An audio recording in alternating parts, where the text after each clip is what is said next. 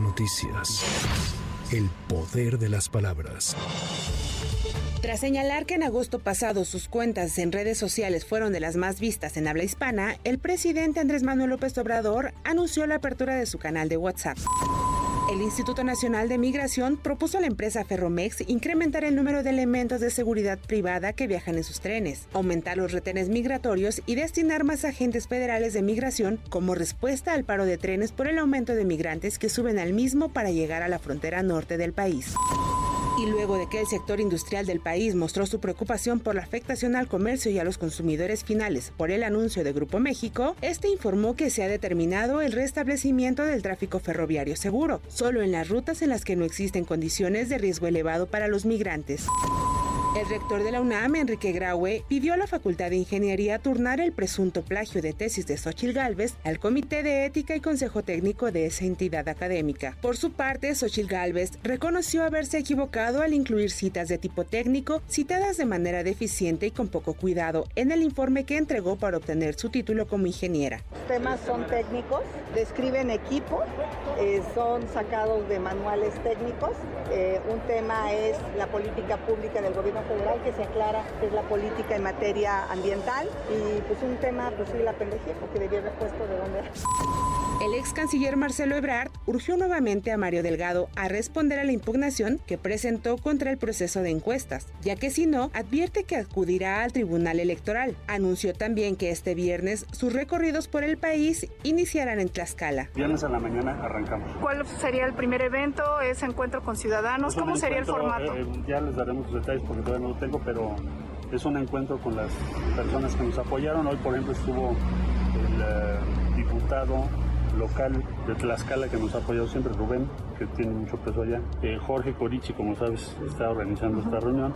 Entonces, vamos a hablar con los cuadros y vamos a hablar con la gente que quiere participar en el movimiento al que estamos convocando. Tlaxcala y después, ¿qué otro estado más? Ya vienen todos los demás, pero les doy la lista el viernes.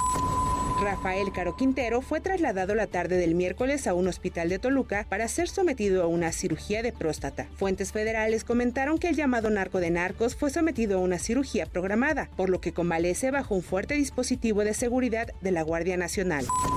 La comparecencia del titular de Hacienda, Rogelio Ramírez de la O, en la Cámara de Diputados terminó en pleito, incluso a golpes que se desataron entre legisladoras de los bloques de Morena y el PAN con sus respectivas bancadas aliadas. Es increíble que una diputada que se declara feminista, como es la diputada Marisol Gacé, golpee a otra diputada. Eso fue exactamente lo que inició la trifulca aquí enfrente. Le hacemos un atento llamado al coordinador de la bancada de la mayoría. Aquí, en este pleno, no hay perros y mucho menos perras.